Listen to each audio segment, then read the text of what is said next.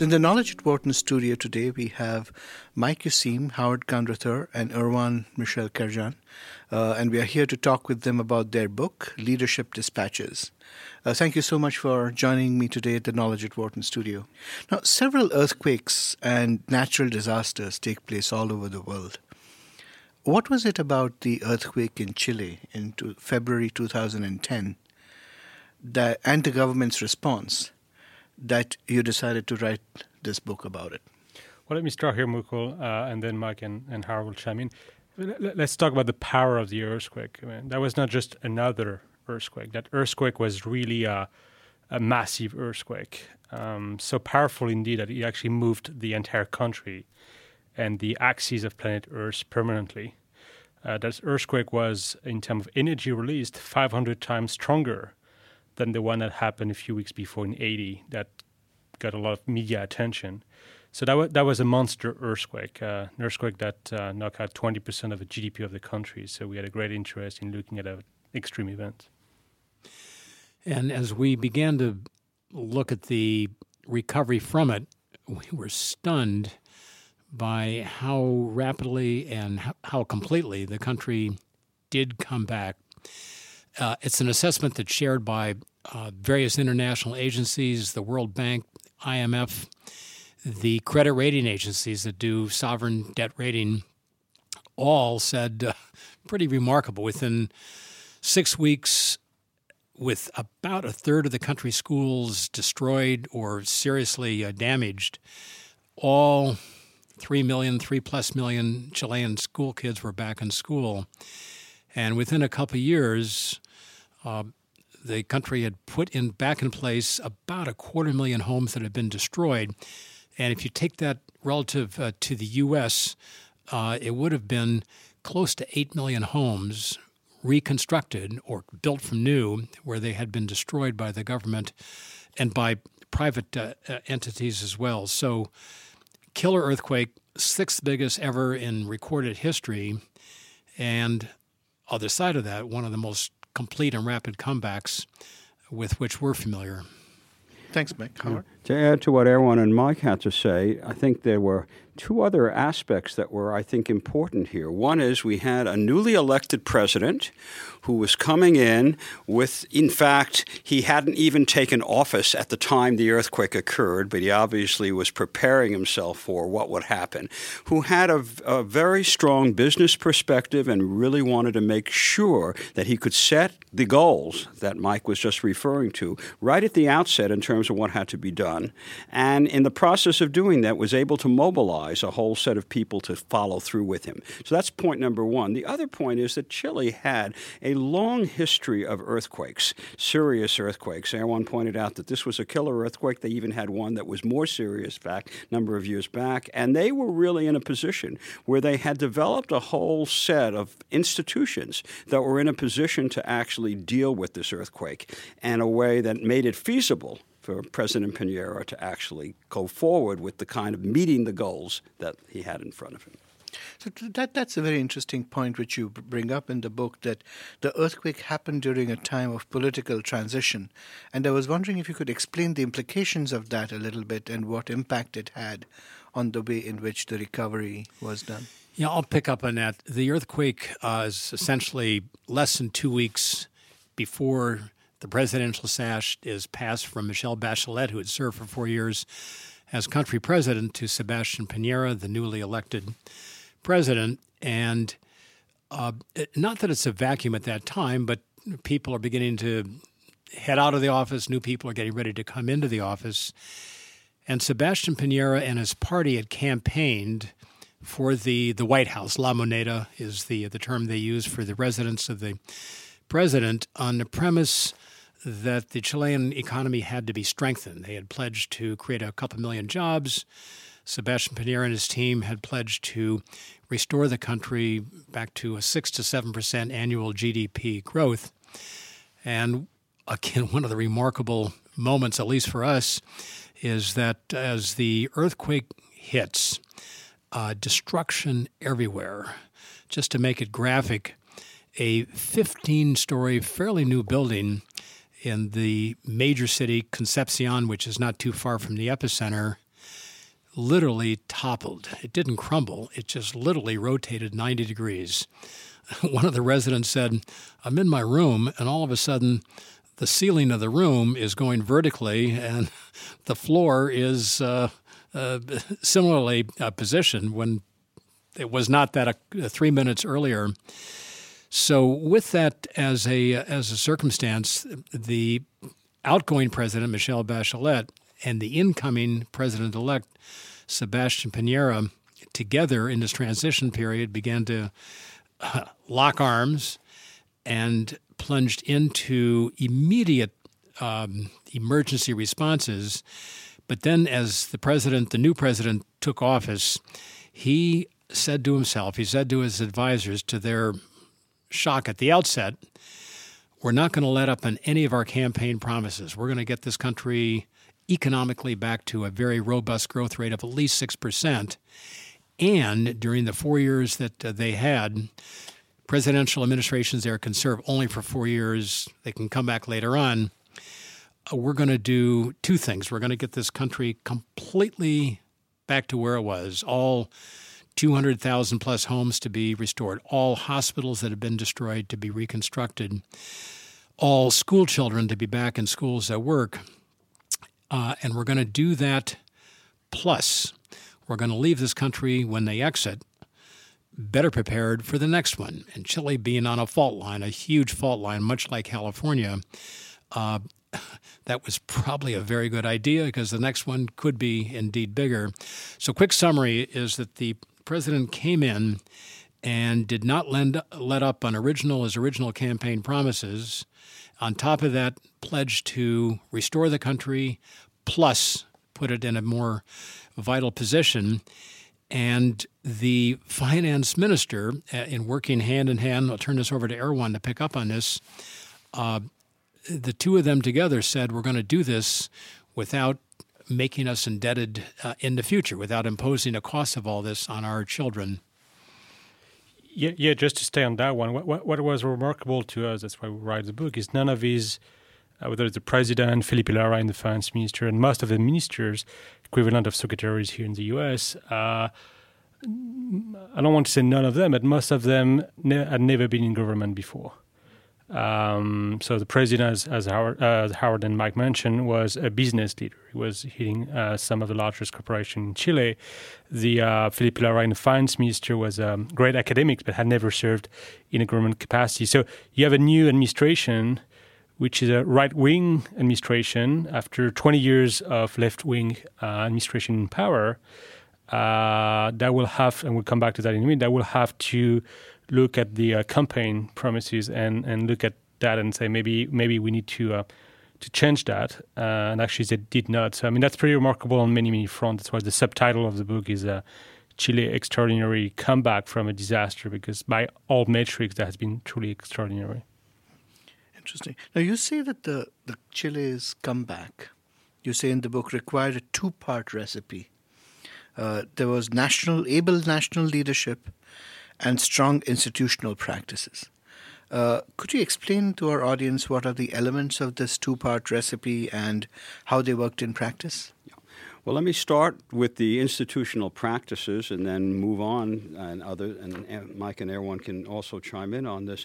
The institutional practices were really due to the fact that Chile did have this history, as we mentioned, of earthquakes, and give you two examples of how that played out. One had to do with building codes, and it is certainly true that there were occasional buildings that did come down, and the one that Mike mentioned was one that actually happened in a very, very salient fashion. But most of the buildings survived, and the reason that these buildings survived and did far better, for example, than the Haitian earthquake, where everything was destroyed because there were no building codes and, and, and these buildings just crumbled as a result of that. In Chile, what they basically had was they had a, a law that had been passed a few years back now and was actually enforced that any developer, anyone who had actually put together a building and constructed the building, was responsible for any of the damages for a decade after that building was constructed. And if they there was some damage or something had happened, it was conceivable that they could go to prison. And we mentioned that that in the book that there was that op- that had been actually at a point where some a few people had gone to prison, and so I think that as a as a development is something that we know of no other country. We've actually asked the question: Could something like that be done in the United States? And it would be extraordinarily hard to do that. Part of it has to do with the fact that building codes are at the state level, but no state has ever instituted that process, and it's also because of the fact that it was that Chile was really determined to make sure that their buildings with, withstand. The other aspect is with earthquake insurance as another protective mechanism. In our country, in the United States, there are relatively few, about 10% of the people actually have earthquake insurance, and it isn't required by the banks and financial institutions. We had 96% of the people, of, of, of the mortgaged homes in Chile, actually had insurance because the banks were requiring it. That is the case, by the way, in the U.S. with homeowners insurance, but it turns out with earthquake it is not the case. So that's on the institutional level. On the uh, on the leadership level, I think you've already heard, and maybe Mike and Erwann want to elaborate on that. The enormous ability for uh, Piñera to really sort of say this is something we have to really make sure that we we actually maintain our, uh, our goals. We follow through on that. We're able to get people to pay attention to these things and also to show progress. It had some consequences, and in the sense that not every goal was met exactly, or there were things that actually fell back, but in general, they did extraordinarily well because of that. These uh, institutional features or institutional patterns, or just the institutions of Chile at the time, uh, very strong building codes, uh, rule of law.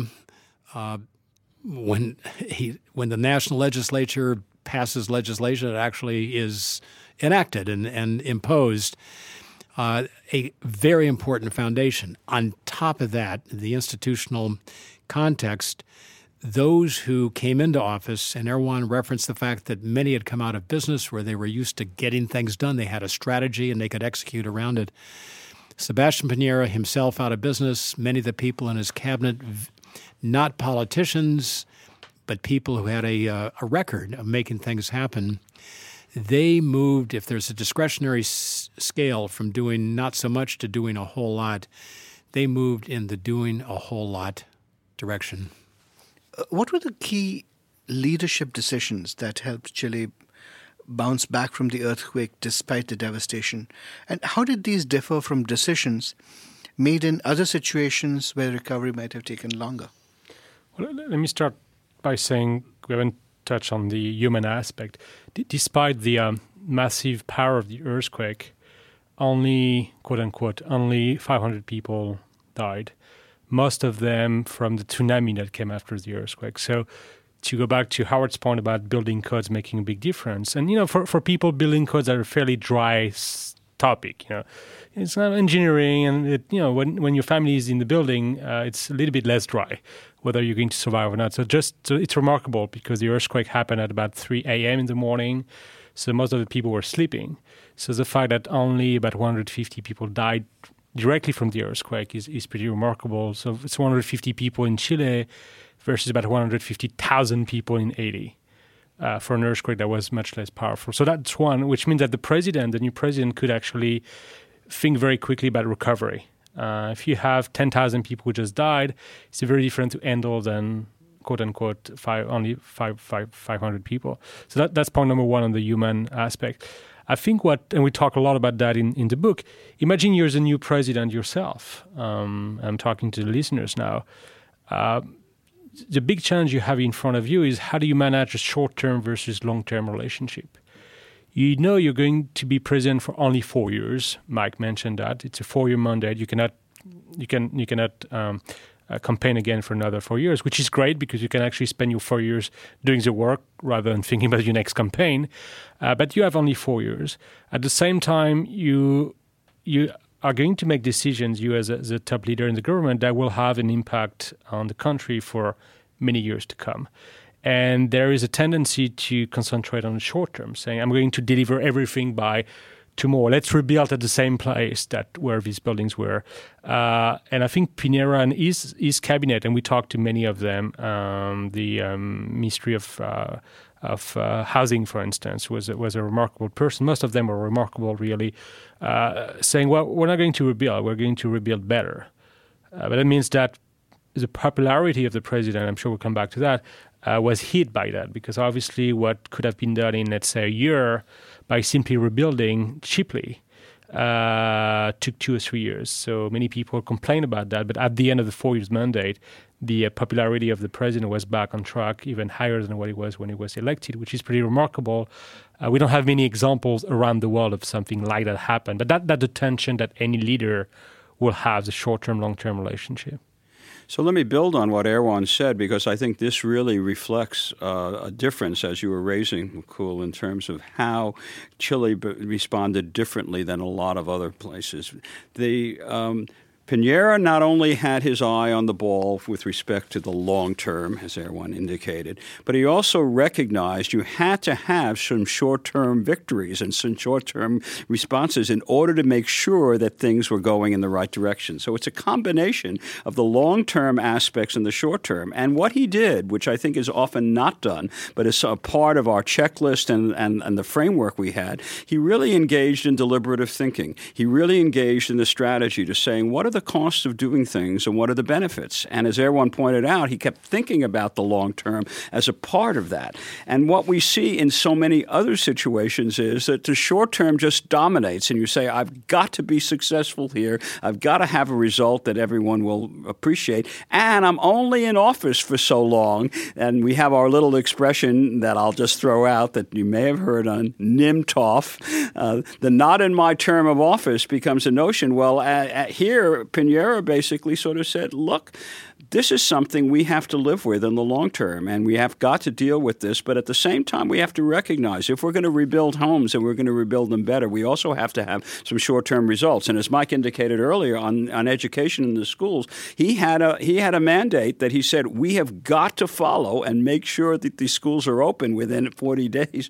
And he was able to do that and made sure that his lieutenants and the people who were working with him were able to deliver. And I think it's that notion that everyone was working together becomes very important here. And if I can add just one word on the schools, because people don't necessarily realize, but the school is always the number one priority, because if the kids are not in schools, they're at home. If they're at home, no one is working. One more piece on this decision on the schools. Sebastian Piñera said, as the earthquake hit at the very end of summertime, February is the end of summertime in Chile, way down there in the southern hemisphere that if we don't get these kids back in school, they're going to lose a whole school year. A third of the kids have no school, and if they are not there, besides the fact that their parents are going to have a hard time going to work if they can go to work, if the school kids are not in schools, you don't want a country to lose, or a third of the country to lose a whole school year. So he said, a little bit to the shock of his minister of education, he said publicly, we're going to have every school child back in school within six weeks, period. Now, some of those were uh, kind of prefabricated uh, barracks that they put up. They actually took some school buses, removed the tires, and made them into, quote, schools. But the main point, I think, here on this presidential decision making is that the president appreciated this could be done. Many people said it could not be done. And then executed around that. So he was in touch with his Minister of Education almost every day. How's it going? Are we going to get that uh, objective met within six weeks? So, vision, and they had a strategy to go with it, and a chapter right out of business effective leadership. He and his lieutenants, a very strong cabinet, as several, uh, both of my colleagues have indicated, they could execute, which meant that they could bring it to reality. Six, week la- six weeks later, every school kid was back in school. And let me just say one last point on, on this whole thing, elaborating on what Erwann and Mike have just said, that he was able to mobilize the whole country in support of that. This is a major, major victory for the, all the reasons you've just heard. And everyone said, boy, if he can do that, then he's really on a winning path over here. And so it was extraordinarily important for him to succeed here. Everyone understood that if that wasn't going to happen and the schools were going to be delayed for another few weeks, the press would pick pick up on that and everyone else was. But if he did deliver, he was going to have the support of every group to somehow say this person is in charge. He's exer- exerting leadership principles. Uh, uh, you use a term in the book, uh, tiered leadership. Uh, and I wonder if you can explain a little bit about how he worked with his sure. team, with the leadership team, Sure. to drive the outcomes that you know you're describing? The idea of tiered leadership is simple and really comes down to this you just can't do everything yourself. And as soon as we appreciate that, we know we've got to work through others. We have to construct housing through the minister Ministry of Housing, which itself is a huge agency. So, working the logic there, Sebastian Pinera uh, took a vision, had a strategy to go with it about reconstructing the country on a very tough timetable, with more more being there at the end than he, than there was at the outset. Want to make the country more earthquake resistant in the future, but to do that, he did have to have great people working for him in his cabinet. So he was assiduous, as anybody running any organization, about picking people who understood his philosophy, shared his vision for the country, uh, but equally importantly, could actually make things happen. So we went to a number of people that had been making things happen. For example, uh, the person who became Minister of Mines had run the country's biggest um, retail uh, system, a kind of a Target like uh, store system. The person, when asked to become Minister of Mines, said, I don't know a whole lot about mining. Sebastian Pinera said, I know that. What I'm going to have a hard time creating after somebody's in office is an ability to get things done. So that's the second tier. The lieutenants, the direct reports, there were more than 20. And then they, in turn, understanding the president's leadership philosophy, understanding it more than that, they'd exercised it themselves. They, in turn, brought their lieutenants into office who could actually make things happen. And by the way, uh, we saw this almost deja vu five months later when this terrible mining accident occurs up in the northern part of the country. 33 miners are trapped, and just true to form, Sebastian Pinera, the president, said, We're going to take charge of that and we're going to get these guys home. Now, that was something that most people thought was never going to happen. But having put a good minister of mines in place, and he in turn had others in place, and the president kind of riding everybody to get the job done quickly so that these miners are back to the surface before they starve to death, had to be found to begin with. Uh, the, the country, the president, was able to bring back the 33 miners about two months, a little over two months later, through tiered leadership. In the book, you present a leadership checklist of how a country can recover from a catastrophe. Could you uh, take take us through some of the elements of that checklist and how uh, it, it, can be used uh, in these kinds of situations? Sure. Um, well, I think we so. First of all, let me say we, we met several times with all of these people. So it's not us doing that from our desk here at the Wharton School. Uh, I think that's important for listeners to understand that. We went to Santiago uh, several times. Uh, some of us, Mike was was the president several times. Um, that's a book about how the, the head of an organization uh, can handle shocks. So forget about a moment about the nature of the shock. It could be financial crisis, could be a cyber attack, could be in pandemics. In that case, that's a massive earthquake. But uh, almost, I would like to say, it doesn't matter. Uh, I think we touched about uh, upon a few of these things. One is you demonstrate that you are in charge, uh, recognize that you need specific expertise to answer the issue, and uh, be ready to hire people with that expertise uh, or hire people who can deliver. And I think too often what we've seen in many crises, including here in the United States, where you keep your, your team as is and you try to opt for the best, not recognizing that the condition under which you're working have, have, have changed. So that, that's one. Uh, two is to uh, recognize very officially, quickly, that you're not going to do that by yourself. Uh, Mike just talked about that it's not just the government actually. Uh, we have a big chapter in the book about the role of the private sector about civil society the ngo world. So uh, really uh, breaking the barriers is, is, critical as well. And uh, almost as a military uh, strategy development have very specific goals. All the goals that the president put together were all public goals. So all of that were put on the website which is very unusual. So being as transparent as possible and be ready to be hit on your popularity level. That's fine. You're not you know the president to be loved by people necessarily on the day of the uh, job. You, you're here to move your country forward. Yeah. So let, let me uh, just elaborate for a moment on the, the, notions that, as everyone was saying, this is an important component. And you, uh, but uh, if you, the checklist serves as a way to get everyone to focus on a important set of principles and issues, and they will vary depending on what one is doing. Uh, we, there was a leadership checklist that was constructed that was built to, to some extent on a framework that says you really have to begin to think strategically and make sure that everyone understands essentially where you're going. So I'll read you just a few uh, points on a leadership leaders checklist just to highlight that. Articulate a vision. So make sure that everyone is clear. Where are we going? Where are we going in the long term? And then think and act strategically in order to be able to deal with that vision. What are the personal implications? Identify the personal implications of that communicate persuasively so that one is able to deal with that so people will pay attention and decide decisively.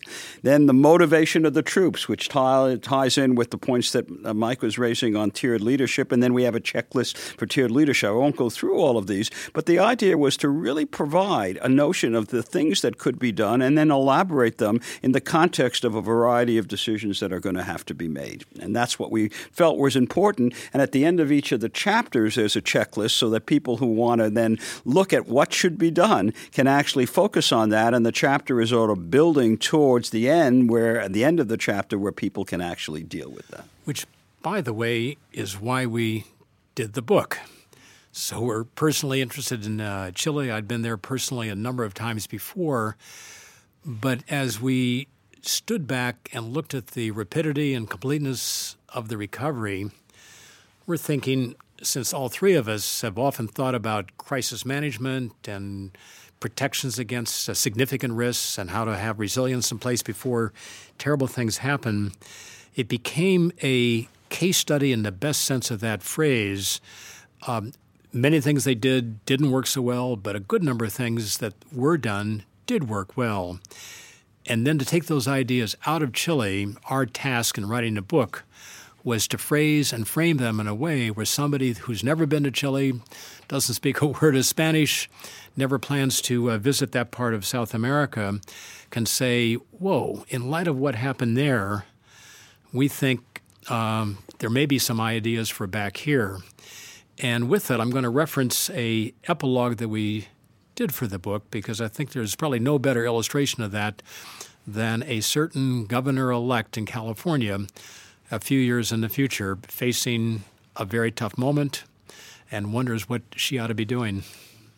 Yeah, no, sure. I mean, that's yeah. We, we, looked at what, what Japan had done, what European countries have done, what the U.S. has done uh, generally, and uh, I think the book the book is written as a story. That's that's not an academic book, so to speak, in in terms you know, having a lot of we have a lot of data, but it's really a story. So you can you can follow across different chapters the story of individuals.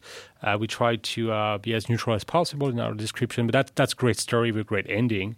As as uh, Mike mentioned too, is well the question: what, what does that mean for me as a executive of a big corporation here in America, or me as a uh, future uh, governor of California, uh, given given the exposure of California to earthquake, would be hard after a big earthquake in California for all of us to pretend that we didn't know that an earthquake would happen there. Uh, we're just waiting for the earthquake to happen. So, um, and you know, California being the sixth or seventh largest economy in the world, take as a standalone, that would be a big, big deal. Uh, what are we doing about it? Not enough. Now, d- disasters are always expensive. Um, could we talk a little bit about how the recovery was financed? Hmm. Sure. Well, l- let me do the cover on that, and then my colleagues will fill in the quite amazing, extraordinary story of how this country dug out of a disaster that, by our standards, would have been something 20 times greater financially than what Katrina did to this country as that hurricane uh, did hit. Uh, the impact on the GDP, we've already mentioned this earlier, was around 18 to 20 percent. 18 to 20 percent of the GDP wiped out in three minutes.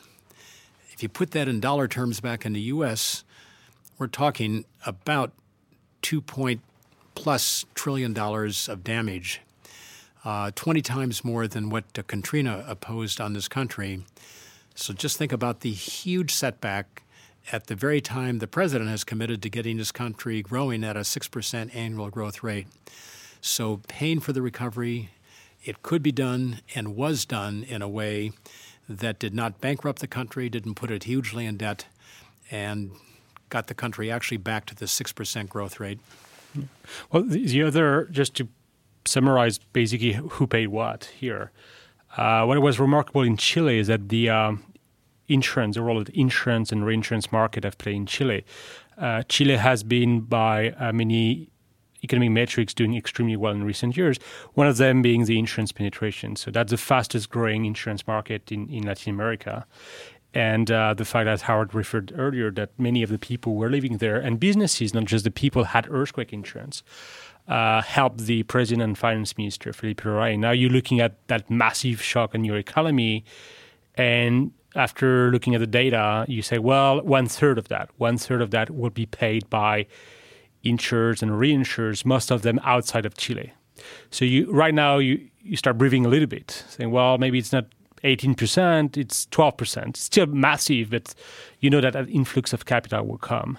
Uh, and then the remaining 12% is a mix of uh, private sector exposure and public sector exposure private sector, that would be for the private sector to pay for it. On the public sector side, what was remarkable, and we spent a fair amount of time with Felipe Larraín, the finance minister, is that if something like that had happened in the US, the first thing we would have done, as we have done in recent years, is to basically go to Congress and ask for Congress to, you know, print more money or ask our children and grandchildren to pay for that. So basically increase our debt.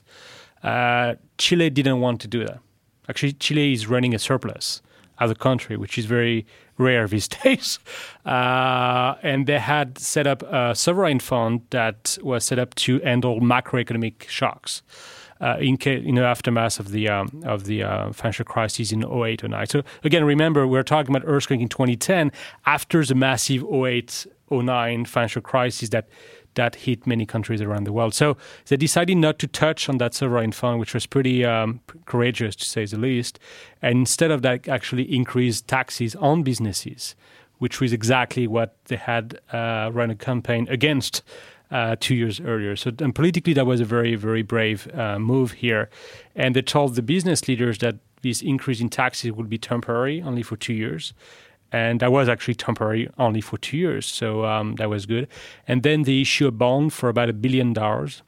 Uh, it's remarkable the bond was issued at a, just a notch above the us treasury bond which was the lowest rate that chile ever got in the 200 years of existence of that country uh, and very close to the us treasury bond rate which is remarkable for a, a country that just entered the oecd and the only other point that I would add on that is that you got support from a number of sources. NGOs helped. You got other countries that were providing uh, um, assistance in various forms, whether it was equipment or whether it was tents or whether it was other forms of aid. They all came to the rescue, and I think there was really a, a feeling of a community, a spirit that everyone would had to cooperate and everyone had to play a role.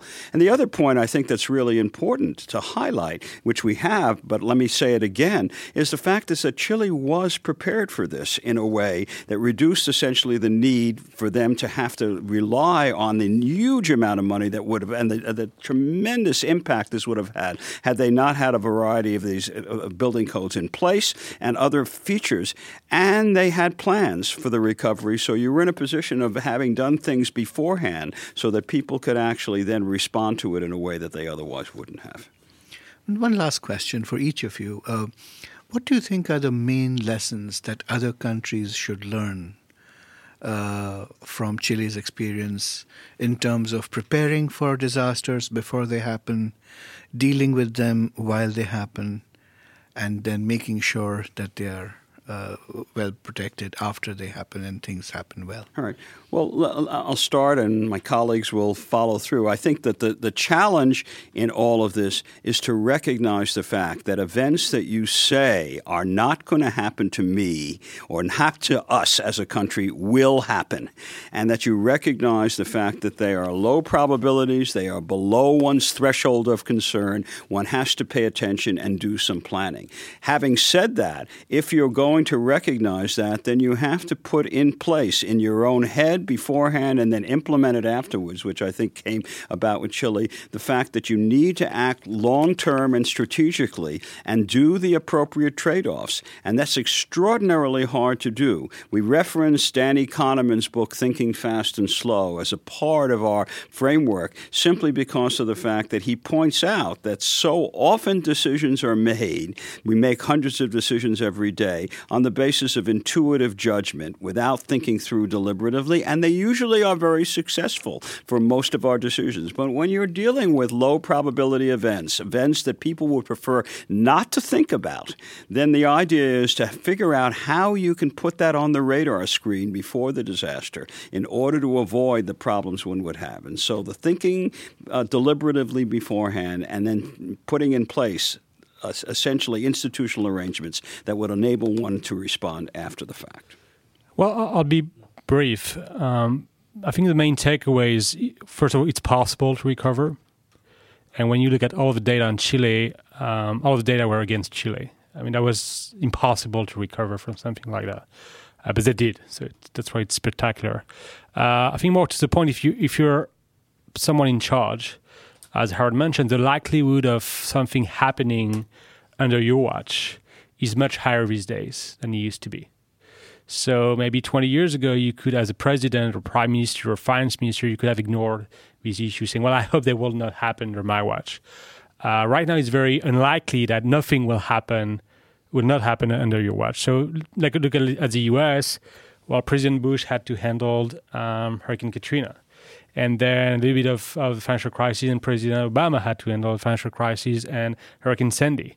Uh, who knows who will be the next president, but I'm pretty sure he or she will have to handle a big crisis of that nature. How do you prepare for these you know, surprises on a large scale? Should be part of the portfolio of uh, any president or prime ministers or someone in power today. Same thing in the private sector with growing interdependencies around the world. It's very unlikely that as a director on the board, will, you will not have to handle some of these crises in the next two to three years. So just just get prepared for it. It's coming your way. I think I would add in closing that the terrain here is really captured by two words risk and resilience. So if risks are up, and historically they are in terms of their financial impact up over the last 20 years now, we've got to become better at resilience. We owe it to ourselves, we owe it to the people we're responsible for. And on the resilience side, we found in Chile um, a pair of factors that are also the same factors that are emerging from a study we're doing on America's 500 largest publicly traded firms. We've been inside many of those companies, and we find there, and we found unequivocally in Chile, that uh, for that resilience to be there in light of the increase in risk that we face, we need great institutional values, rule of law, enforcement, insurance that's there, a commitment to fund out of not thin air, but uh, real sources of cash uh, recovery, and leadership of people who do have the levers in front of them. You need both. Can't go, we don't want to face a future without each. But put together, we find in many companies now, and certainly in the case of Chile, that as risks are up, resilience is going to be stronger if we got great leadership and great institutional values. For more business news and analysis from Knowledge at Wharton, please visit knowledge.wharton.upenn.edu.